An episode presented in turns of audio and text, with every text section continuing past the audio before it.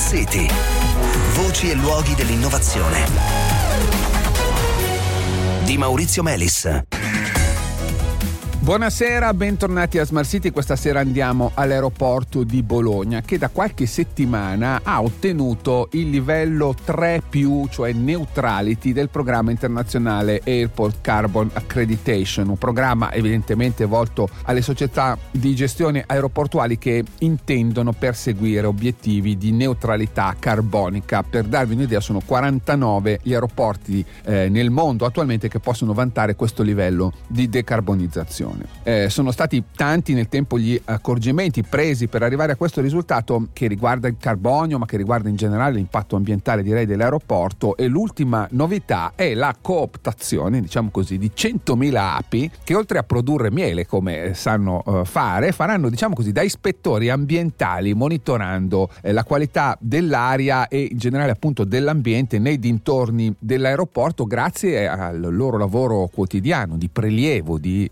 nettare polline appunto in giro per l'ambiente. Allora, per parlarci di questo ultimo progetto e un po' del percorso fatto finora dell'aeroporto di Bologna, c'è in linea con noi Tommaso Barilli, che è responsabile ambiente, energia e sicurezza sul lavoro appunto dell'aeroporto di Bologna. Buonasera, benvenuto. Buonasera, buonasera a tutti. Allora, perché usare le api per monitorare l'ambiente e come funziona il sistema? Iniziamo da qui. Beh, allora abbiamo deciso di adottare eh, le api come bioindicatori della qualità dell'aria in virtù del loro grande potere di mappare una zona. Eh, abbiamo eh, implementato un progetto che prevede il coinvolgimento di circa 100.000 esemplari di mm. api dislocate in quattro punti specifici attorno all'aeroporto perché ciascuna ape è in grado di percorrere nella sua attività quotidiana circa un raggio di alcuni chilometri chilometri quadrati, quindi eh, capaci veramente di mappare eh, un'area molto vasta.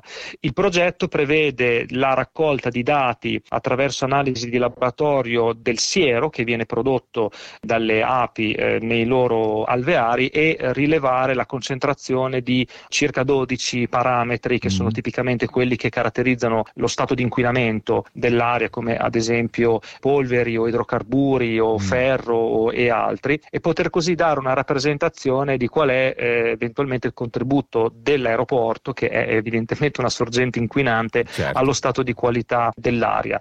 Questo è un progetto che in realtà poi eh, intende andare parallelo con il metodo tradizionale di monitoraggio della qualità dell'aria e mm, ha la finalità mm. di avere un quadro ancora più completo certo. di qual è il nostro contributo ecco. a, all'inquinamento locale. Quanti viaggi fa un'app mediamente al giorno? Per cui fa un prelievo ah, di fatto, non gra- campionamento? È una, è, sì, è, è, in grado di fare circa 1000 microprelievi al giorno, quindi Pensiamo. se consideriamo questo moltiplicato per 100.000 esemplari abbiamo un'idea di quale può essere il potere 100 milioni di misurare. Di, 100 milioni di prelievi nell'ambiente sì. in un giorno o comunque fossero anche 10 milioni, sarebbe comunque una cosa eccezionale. Poi ci sono i ricercatori dell'Università di Bologna che vanno lì dove si trovano gli alveari, prelevano questi campioni che poi analizzano. Ecco, questa è un po' l'ultima novità di un percorso che vi ha portato anche a questo riconoscimento di questo livello 3 Ti chiedo magari di ricordarci quali sono stati gli elementi più importanti di questo percorso. Sì, è un percorso che in realtà ha origine da ormai il 2009, quando decidemmo di sposare questo programma internazionale, partendo dalla eh, semplice, tra virgolette, semplice rendicontazione, calcolo delle nostre emissioni climalteranti, per poi via via andare verso attività e iniziative rivolte eh, anzitutto all'efficientamento dei nostri consumi, quindi investimenti sulla sostituzione dei corpi illuminanti, investimenti anche in impianti fotovoltaici fotovoltaici e in rinnovamento dei nostri impianti anche di riscaldamento, per poi anche eh, non trascurare l'acquisto di eh, energia eh, da fonti rinnovabili, mm. quindi a sua volta energia che viene certificata come proveniente da fonti rinnovabili e quindi che ha il fattore di eh, emissione eh, pari a zero proprio sì, in quanto o, o, energia o lì, rinnovabile.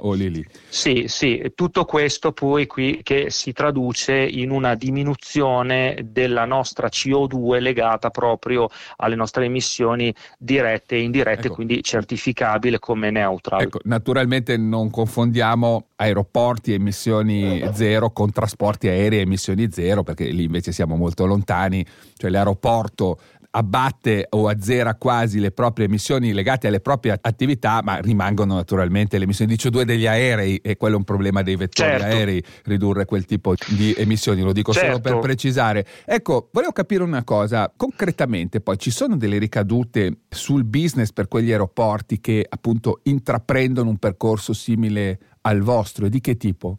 Sì, eh, sono ricadute importanti perché in questo modo eh, un aeroporto ha la possibilità, nei confronti soprattutto del territorio in cui opera, di compensare nel vero senso della parola quelli che sono gli impatti generali.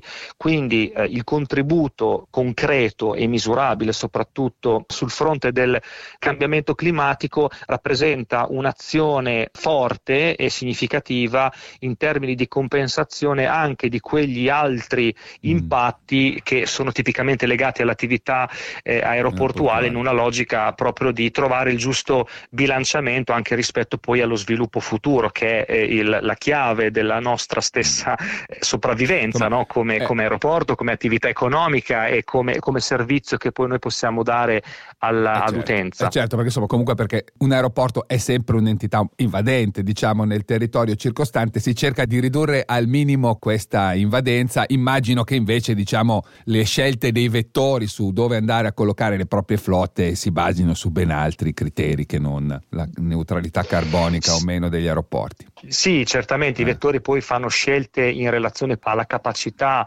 e, e alla predisposizione poi dell'utenza di scegliere determinate tratte, ma in una logica di servizio, di trasporto e di connettività nazionale e internazionale, evidentemente. Va bene, ci fermiamo qui allora. Grazie, grazie Tommaso Barilli. Grazie a voi, un caro saluto a tutti. Cari ascoltatori, un saluto anche da parte mia e a domani.